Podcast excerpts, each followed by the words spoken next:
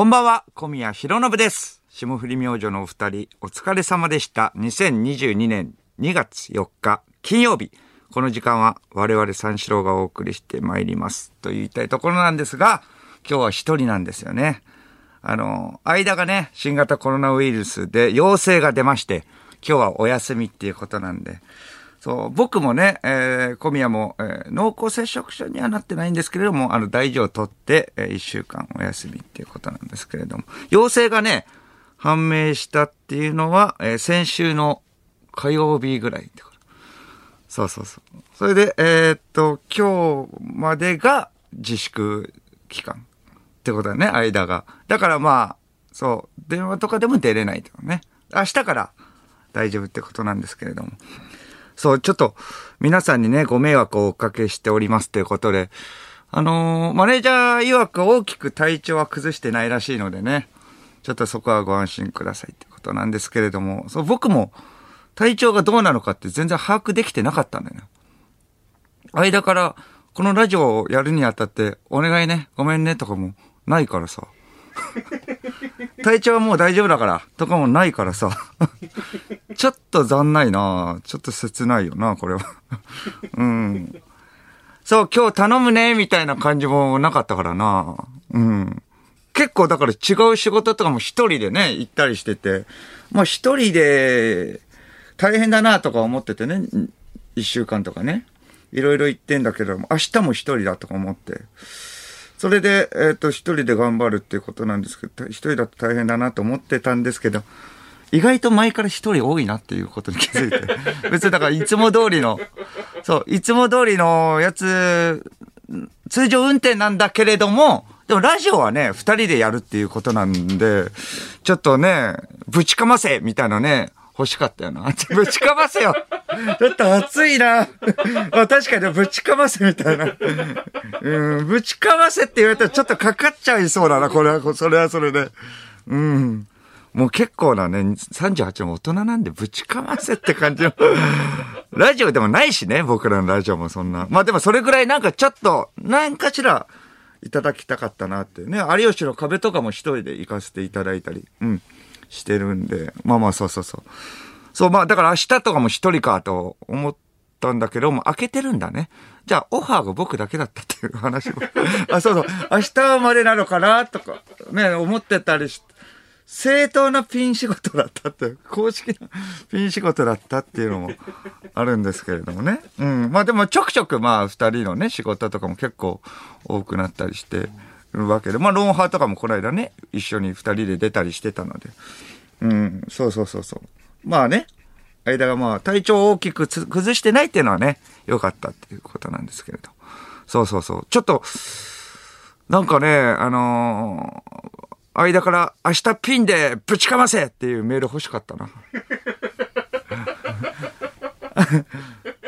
明日は公式なピンのオファーだぜ。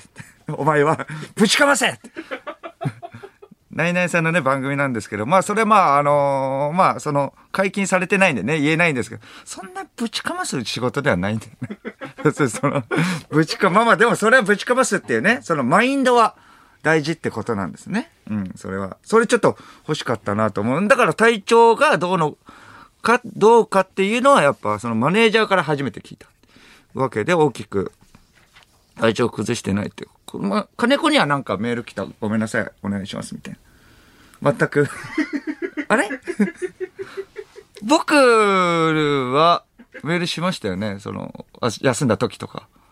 ね、するよね、いつも。福田さんには？来てない。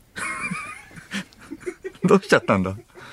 まあ大事を取って、寝てんのかな？寝てるっていう。でもそれはもうだからね、昨日とかの時点でね、なんか言っておいてほしいけれども。あ、ツイートはしてた。なんてツイートをしてたんだ？ツイッターで。なんか、あ、お願いしますみたいな。あ、今日、あえっ、と、小宮一人なんで、お願いしますみたいなツイートは。聞いてはいるのかね？ちゃんと今。まあまあ、だからその、体調が悪いんだったら寝てね、置いてほしいけれども。だから強くも言えないんだよね。聞いとけよとかも言えないし、別に。そうそう。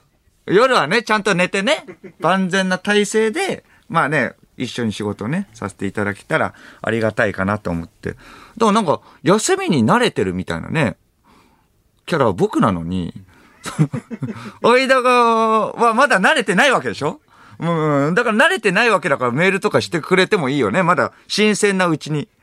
そうそうそう。去年の8月も熱が出てお休みだけど間は。まあね。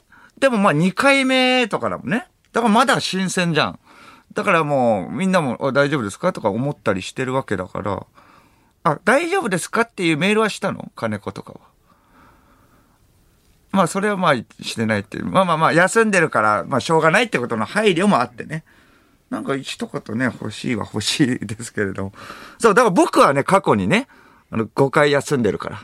そうそうそう。コロナ、まあしょうがない。それもうインフルエンザ。そう、しょうがない。辛い、しょうがないね。足、しょうがない。歯、お、しょうがないから。それは。うん。辛いっていうのが、うん、あるんです。辛くて、お腹をね、壊してしまって、えっ、と、辛いものを食べて収録で、で、お腹壊してしまって、ちょっと体調を崩してっていうことで。うん。そう、その時はもうコロナとかの時期ではなかったね。だから大丈夫取ってとかでもないから、みんな。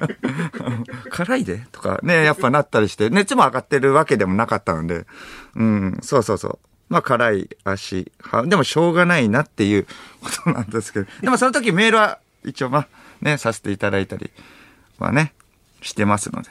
そう、だから次はもう、なんかスリム板で休もうと思います。う、すりむいた。肘をすりむいた。膝、膝とかはね、聞いたから、肘はなかなかないでしょ。大人になってから。大人になってから肘をすりむいた。肘こ、肘をすりむいたら何かしら影響出てるよね。骨とかに。違うところに。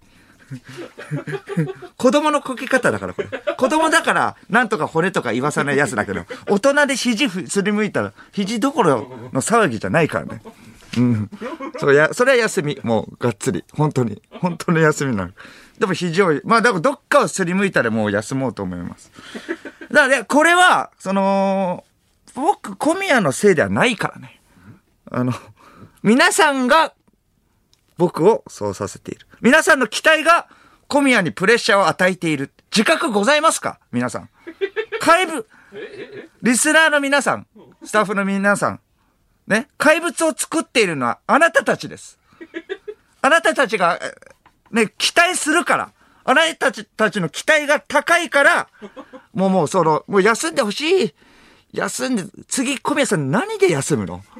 もう大喜利じゃん、これ、みたいな。辛い足、歯。別にまあでもこれ嘘じゃないからね。嘘じゃないけれども、次は何です、ね、何で休むんだ？って期待感がすごいから、期待感がすごいか次はすりむいたぐらいで休まなきゃいけないね。自覚あるみんな。みんな自覚ある？ねえ。怪物になってしまったよ。僕が。うん。僕も、私、私もね、被害者ですから。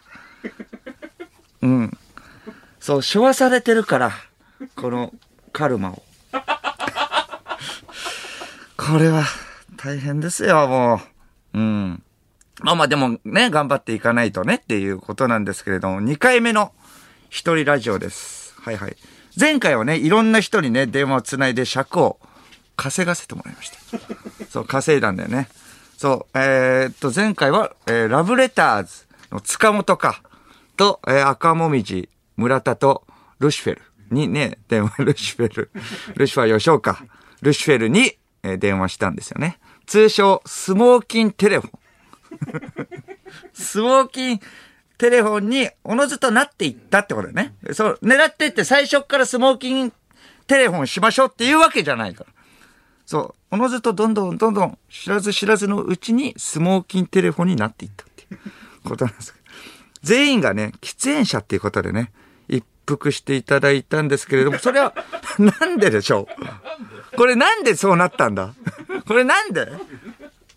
これだから一番最初は、あの、赤もみじの村田のせいだよね。ラブレターズ塚本の時はスモーキンテレフォンになるとは無相談にしなかったから、そこ。うん。一番最初にラブレターズ塚本に電話をしたんだよ。その時はスモーキンテレフォンではなかった。普通のテレフォンでした。その後、赤もみじ村田の時に、村田が、だライターを、あ、だから今何してたのみたいな夜中に。で、言ったらライターを、ちょっとあの、まあ僕、タバコ、えー、タバコ吸うんですけれども、ライターを捨てたいから、ちょっと今、えっ、と、若者でしば、まあガス抜いてるっていうことで、あ、そうだったんだって。じゃあちょっと、あのー一服するみたいな。いやいやいや、そんな先輩の、いやいや、全然いいよ。一服すればからスモーキンテレフォン。始まったんだ。うんうん、ああ、そう、背徳感がね、うまいとかね、先輩の前で、大先輩の前で、吸うタバコ最高だな、みたいな。ねそれで椎名林檎さんともゴニョゴニョはもうあったりして。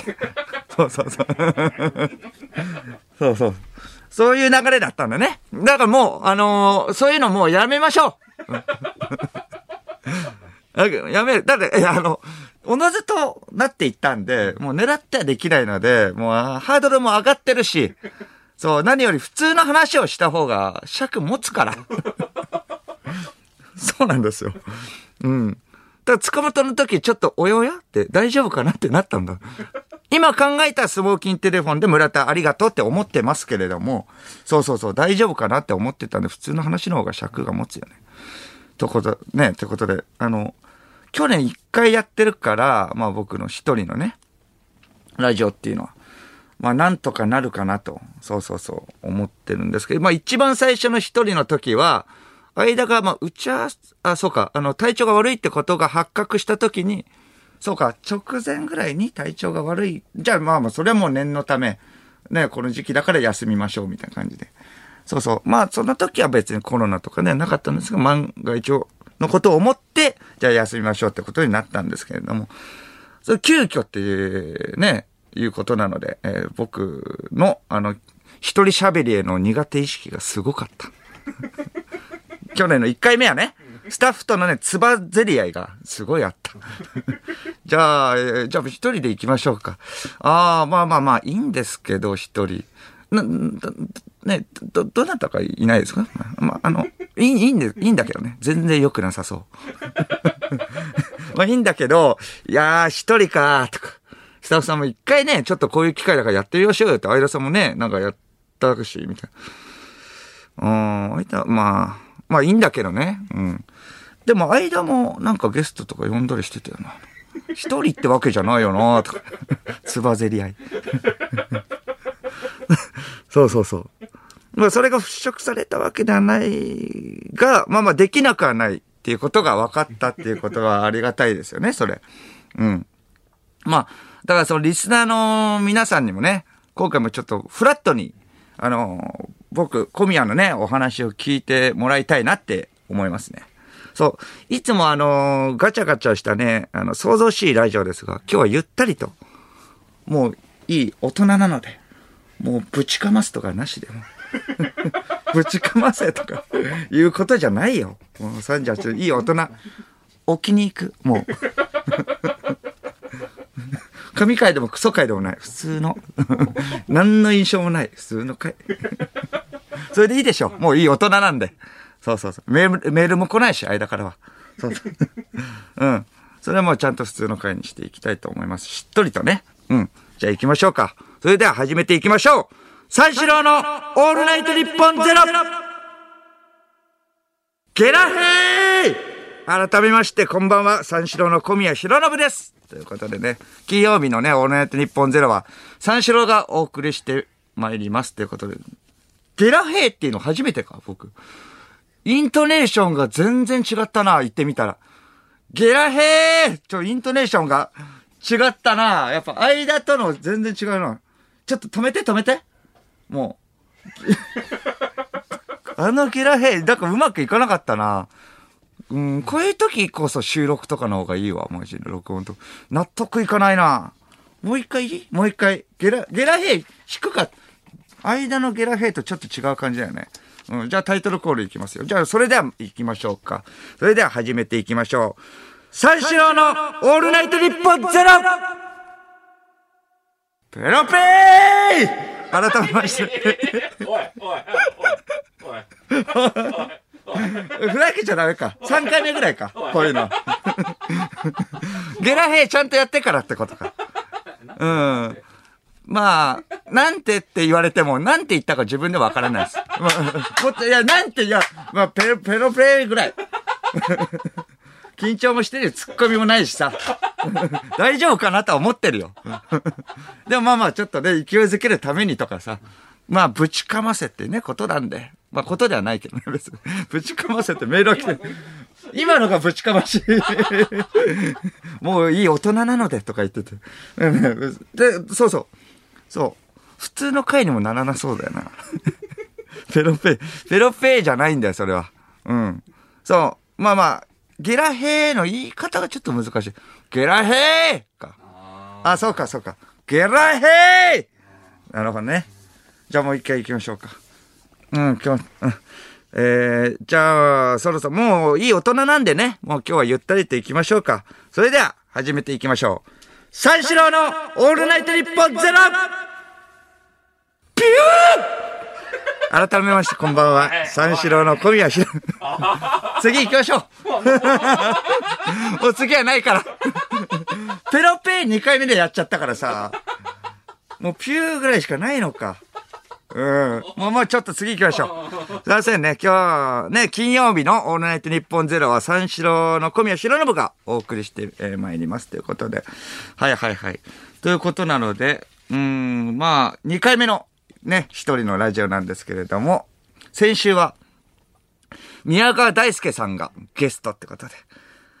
これ偶然録音、えー、録音だったからね、普通にできたけど、生放送だったお休みだったから、よかったよね。不幸中の幸いっていうか、ねえよかったですよ。ね大輔さんの放送はどうでしたか？だから僕的には2週間ぶりのラジオみたいなね、ことになるわけなんですけど、皆さんリスナー的にはどうだったかな？だから終わった後すぐ帰っていったもんね。あの、遅延行為してたらすぐバレて。そうそう。めちゃくちゃ帰りたそうだった。うーん。あと酔っ払ってたな大輔さん。酔っ払ってたわけじゃないのか。まあ顔がね、めちゃくちゃ赤かった。どういう印象なのか、ちょっと皆さんにね、えラジオネーム、ハラミまみれですね。えー先週の宮川大輔さんの回、ミクチャーで見ていたのですが、次々と運ばれてくる過去の三四郎オールナイトニッポンシリーズの印象的なノリのメールが読まれるたびに、大輔さんが不安そうな顔で台本に目をやって、こ、これ、これ、これ今どこや？って顔してるのがめちゃくちゃ面白かったです。最終的に言ってたしね、ちゃんと。これ今どこやってんのや。このラジオがすごく好きなのに、めちゃくちゃ帰りたがって、もう二度と来なさそうなあの感じがとても印象的でした。それはもう本当みんなの相違ですね。二度と来ません。あの方は。うん。でも、ちょ、ちょくちょくやっぱね、あのリスナーだけあってね、あの話を覚えててくれたりしててね。ね、そういう部分もあったんです。あ、まだ来ております。えー感想メールね。ラジオネーム、モーピーさんね。先週のゲスト、宮川大輔さんの回、聞きましたえー大、えー大輔さんがまさかの Spotify 勢、えーだったことに、えーより、聞いている回と聞いていない回がまちまちだったことから、図らずも、三四郎オールナイトニッポンシリーズ定番の流れを全部一から説明するという、めちゃめちゃ新規に優しいラジオでありながら、同じ話でずっと笑う、何も成長してない、クソ人間のような僕にとっては、ウィンウィンの頂点のような放送でした。大輔さんが東京から京都まで6時間半かけて車で帰る時に聞いているという話で、なんで6時間半かけてそんな移動しているのかを全然説明しないくだり、毎年やってほしいです。確かに。そう。古典入りですね。うん、これは。うん、全然説明しなかったもんな。6時間半で釣りで、ああ、そうか、釣りってことは一番最後に言って、言ったんですけど、6時間かけて、あえ6時間半かけて、東京から京都までね、車で行くやん。その時にに、あのー聞いてるんやってね。その時の二人のかけ、いや、ちょっと待ってください。それ、6時間半かけて、車で？JR とか知ってる？知ってます？いやいや、だから、車で東京から京都まで6時間半かけて行くやん。ね、その時やっぱ聞くとき、クククって笑っちゃう。だから筋肉とかいらないよ。二人の、いや、それはいいんですけど、6時間半って何？いや、だから、なんやねん、お前。新幹線の感じとはちょっと合わないっていうね、ラジオで。深夜の、あの、まあ、高速の中での、まあ、雰囲気とちょっとリンクして、まあ、ちょっとそれが合うってことで、そう聞いていただいてるってことで。全然説明してなかったな。うん、本当に全然説明しなかった。あれだから本当に、え、筋肉さんと一緒じゃんみたいなね、ことを言って、言ったし。そうそうそう。流れ的に。そうか、あ、筋肉さんで言ったら、筋肉さんはね、あの、吉本対象されましたけど、まあまあね、皆さんリスナーはね、気になってるかもしれない。その話はちょっと、まあ間も含めてね、喋りましょう。今年はちょっとそのね、一人で話す話じゃないので、それは。そうそう。そうなんですよね。やっぱ大輔さんも。それありがたかったですよね。それはもう。うん。何回もね、ちょっとバカなふりしてね、チャレンジしていただいてよかったよ、金子がね。ということなんですけども、筋肉さんの流れでもう一つやっぱちょっと気になってるのが、開会式。ね、開会式ですね。このラジオで、まあよく定番の開会式で、であの、北京オリンピック開会式がね、うん、ありました。今日、今日あったんですけれども、ただそのニュースになってましたね。あの、ピタ、ピタがね、タウファトファ、ピタが、ちょっとね、今回は出場されてなかったってことで、そうそう、うん、それで、その話もちょっとしたかったんですけれども、間と一緒にっていうことで、ちょっとその話は来週ってことですね。なんか、聞くところによると、なんか、サモアの人が裸になったみたいな。上半身。そうそう。それで、それを継承してた、みたいな感じだったらしいので、ちょっとその話も、まあ、間と一緒にっていうことですね。うん、その二つは。ということで、まあ、その一人のラジオってことなので、今回は、この話題にちょっと触れていきましょうか。マックフライポテトの M サイズと L サイズの販売を、えー7日午前から再開ってことで。そうですね。M サイズと L サイズの、そうか。流通の関係で S サイズ限定になってた。ね、そうか。まあ大変だからね、今の時期は。S サイズ、あ、そうか。S サイズは、じゃあ、えっ、と、1個限りじゃないと買っちゃダメなのかな？ね。そうか、2個とか3個とかね、買っちゃうようなね、人とかもいたら困っちゃうけれども、そうか、やっとでも再開ってことなんだね。ありがたいよね、それは。M サイズ、L サイズ。僕はその、このラジオでもね、何回か言ってますけれど、マックでのバイト経験がね、あるので、ね、バイト経験者ってことなんですよ。はいはいはい。そう、あのー、1年ぐらいかな。まあ、いろんなバイト、アルバイトさせてもらったんですけれども、その中でも一番、えっ、と、長く続いたのが、えっ、と、マクドナルドでのアルバイトで。うん。そこで、まあまあ、黙々とやってましたね。本当に。うん。めちゃくちゃもう誰とも喋らず、黙々とやってて。うん。それなんか、同期の、なんか、方に、まあ中国人の方なんですけれども、小宮さん見てると、こっちまでなんか暗い気持ちになりますねって言われるくらい、黙々とやってましたけれども。はいはい。いい方ですよ、その方も。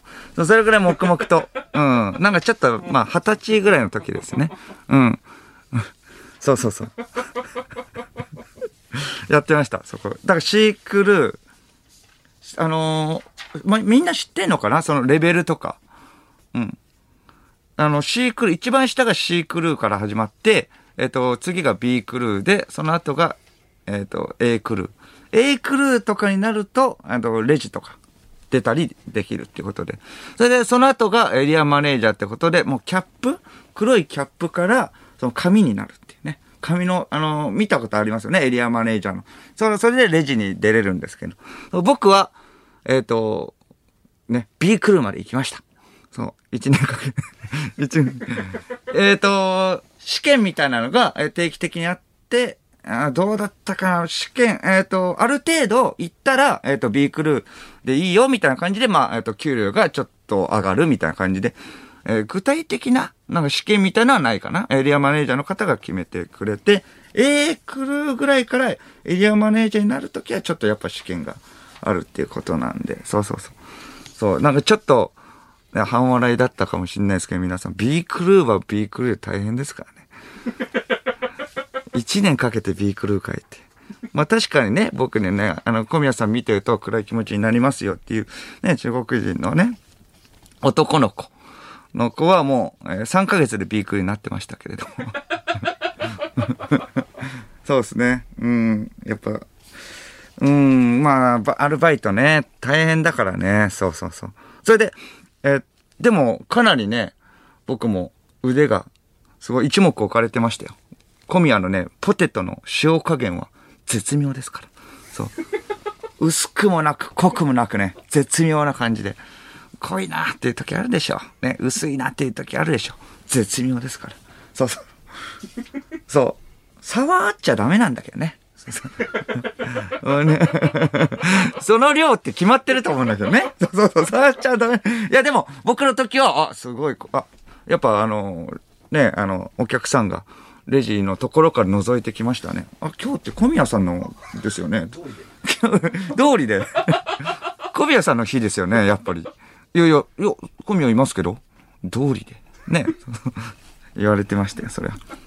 それぐらいやっぱ、うん塩加減は絶妙ですね。うん。そう、気温とか湿度で変えなきゃいけないの。余計そんなことしてるからずっとシークルーだったのかな。勝手なことして、ちょ、変えときますね。とか。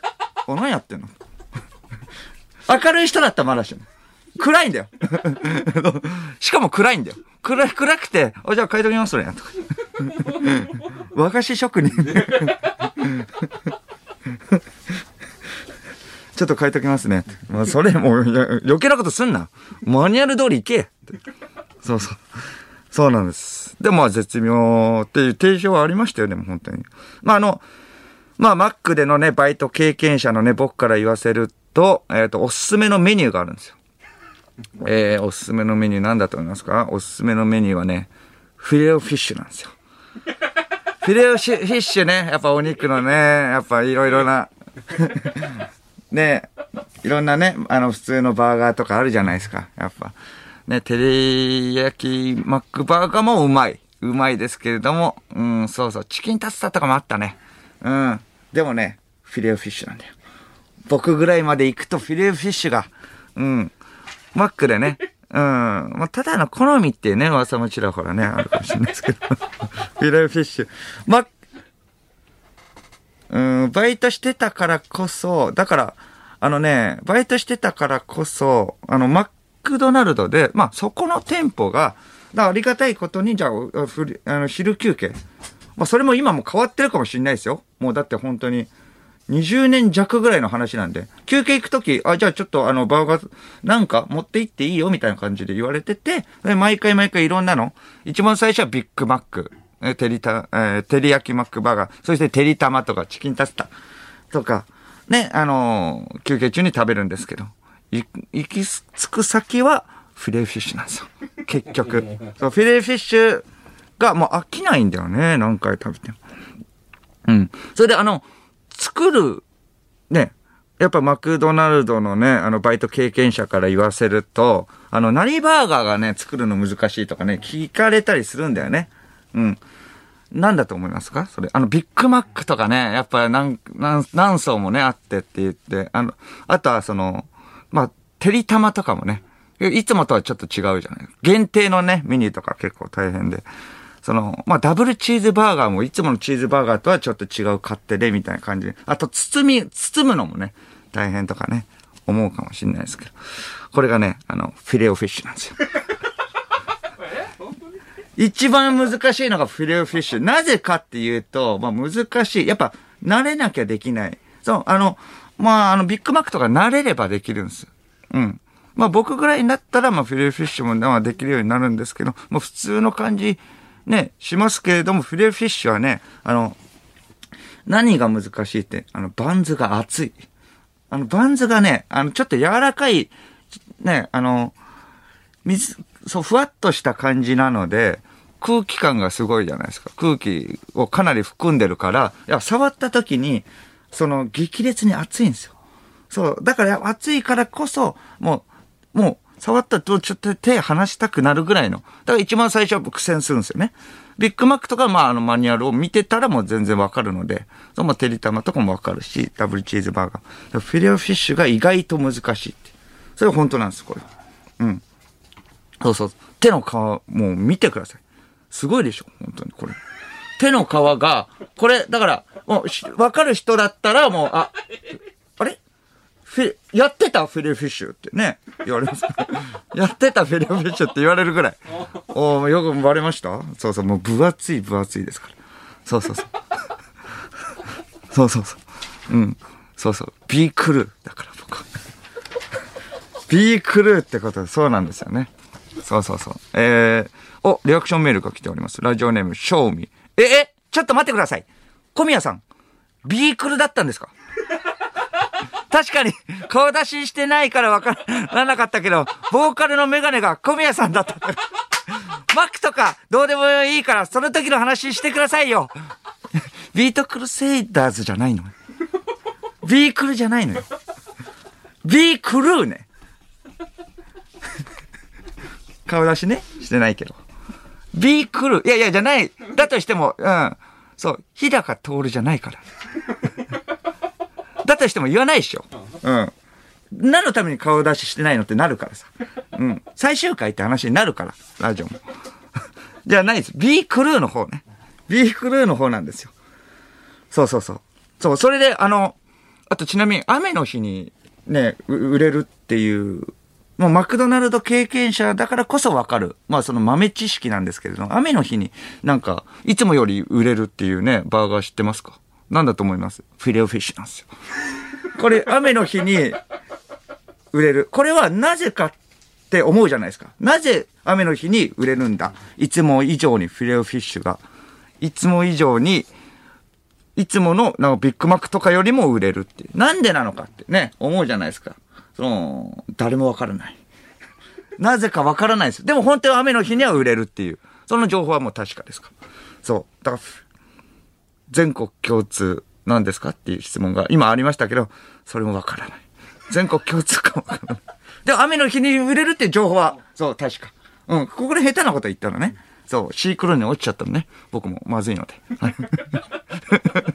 今も B クルー、どうなんだろうな。一回やめたら。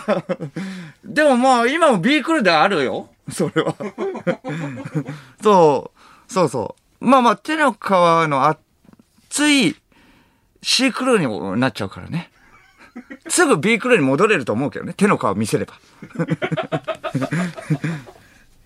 うん、そうそう。暑さで決まるから。A クルーかどうか、B クルーかどうかは。そう。それで、えー四千頭身の後藤が、あ、そうか、バイトしてたってことで広告に出てて、悔しい思いした僕も。後藤、あれなんで出てんの？みたいな。だって僕の方がやっぱストイックにやってた自信があるし、実力も段違いだから。まあだから、若さとね、ポップさだけでね、採用でしょ。あいつは。うん、いいクルーだから、あいつは絶対。絶対いいクルー。A, B, C, D, E。うん。うん、C で手の皮が薄いってことで E になりました。おい、とか、お前手の皮薄いな。お前いいな、とか。お、お前は熱いな、B な。が小宮です。はい。そうです。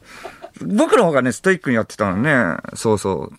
あの、てりたまの時のね、卵とかもね、スピーディーに。あれもう片手で割らなきゃいけないんです。もうわ割れないからみんな。でも僕は片手でポンポンポンポンポンポンポン。両両手で、両手で片方ずつで、そうやって、スピーディーにやんなきゃいけないってことで。まあそこから、そう。あの、まあ、た片手で、あの、卵を割れるようになりました。それに慣れて。でも手の皮が分厚いからね、すぐね、ガシャって、やっぱ、そんな、そう、そう、ね、手の皮が厚いからね。それがやっぱ困ったもんでね、やっぱ、うん。モンスターだけどね、多分 手の皮厚いから。そう。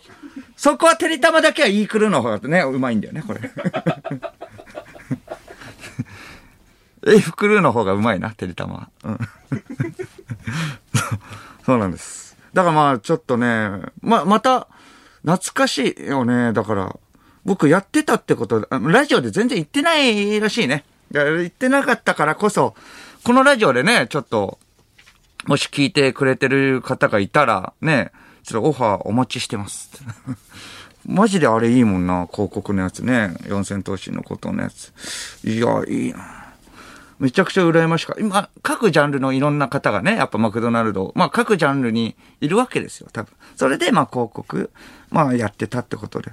そう、だから僕らもね、なんとか、オファーお待ちしてます。その時はもうぶちかますんで、僕は。オファーいただいたら、そこは。うん。いいの？モス行っちゃうよ。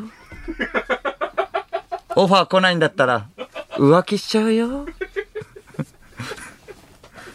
でモスでもすぐ B クルーにはなれるからね？手の皮見せれば。フィルム、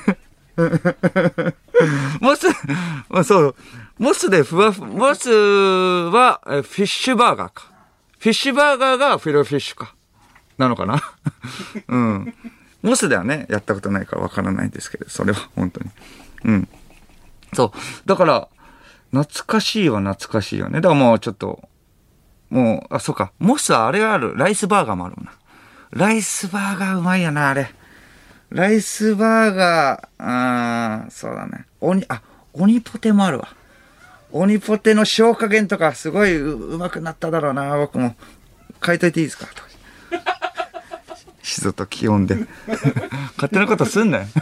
お、今が？とか、3.3。なるほどね。じゃあ、ちょっと多めに入れた。何やってんの？とお調子者とかでもないんだよ。小宮さん見てるとこっちまで暗い気持ちになりますって言われてる人が。勝手に。衝撃だって。あ、ごめんね。とか。びっくりした。あ、ごめんねって言った。あ、すいません。ごめんねって。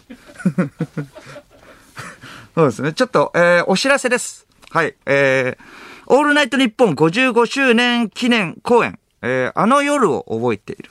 に、三四郎相田修二が出演決定ということで、そうか、間がいないので代理で僕が告知していますということで、あの夜を覚えているは、日本放送の館内からお届けする配信の演劇作品で、佐久間さんが総合演出を担当。えー千葉雄大さんと、えー高橋ひかるさんなど、本職の役者さんが多数出演する中で、間の出演も決まっている。間はオーディションもなしっていうことでね。そうそう。間の配役が、えープロデューサー役。プロデューサーということで、黒髪にするいい機会で、えー黒髪にするいい機会かもしれませんとコメントしていました。そうか、佐久間さんもラジオでなんか言ってた、あ間は、ね、悔しいけど演技うまいからなって絶賛してたからね。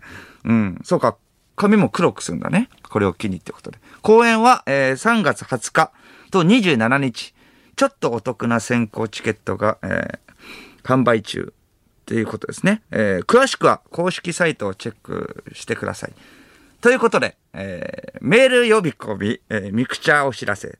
間お願いしますさあ、生放送ということで、メールで番組にご参加ください。えー、受付メールアドレスは346アットマークオールナイトニッポンドットコム、数字346アットマークオールナイトニッポンドットコムです。346で三四郎です。ということで、この後5時までの時間、最後までお付き合いください。